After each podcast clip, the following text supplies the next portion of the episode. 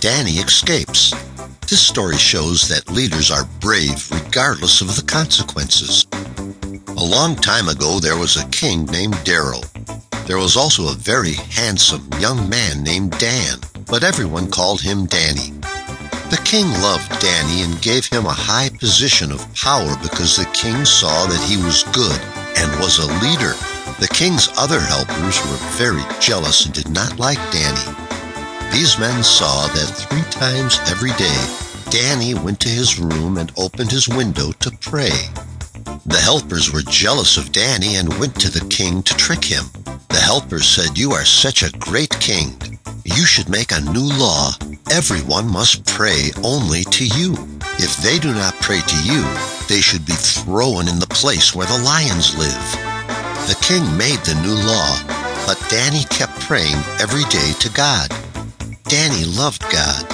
Danny knew about the king's new law, but every day he went to his room three times and opened the window and offered his prayers to God, just as he had done other times. But the helpers were still jealous. These helpers were nearby and watching him, and they figured out a plan to catch him praying. They wanted to tell the king. One day they saw Danny kneeling in prayer to God. They caught him praying. They ran back to the king and told the king. They said, You must throw Danny into the lion's house because he does not pray to you. Every day Danny prays to his God three times, just as he did before you signed the new law. The king was sad. He had been tricked. He had made a mistake. Then the king was very sorry for what he had done, for he loved Danny so much. All day, until the sun went down, he tried to find some way to save Danny's life. Danny was thrown in the lion's house, but he knew God would take care of him. The lions did not hurt Danny. The king was worried about Danny. That night, the king was so sad he could not sleep, for all through the night he was thinking of Danny. Very early the next morning, he rose up from his bed and quickly went to the den of lions. He called out, Danny, are you there? And out of the darkness in the lion's house came the voice of Danny.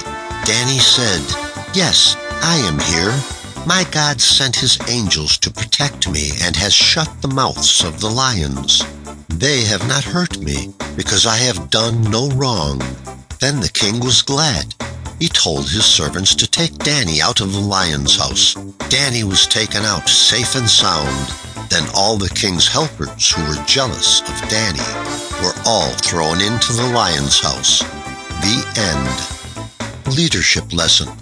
This is a story for you, my dear friend. Did you learn something today? You see, Danny's friends were jealous of him. Danny was a very passionate and dedicated boy. Danny loved to pray to God. Sometimes your friends or close ones become jealous of you. Danny's friends tricked the king, and Danny was thrown into the lion's house. But God loved Danny so much, he sent his angels to protect him and shut the mouths of the lions. The lions did not hurt him. In the end, Danny was happy. He was not hurt by the lions. God helped him. Danny became the leader second only to the king himself. You need to stay true to yourself and not worry about who is jealous of you. In the end, you will be rewarded. Let's move on to the next story.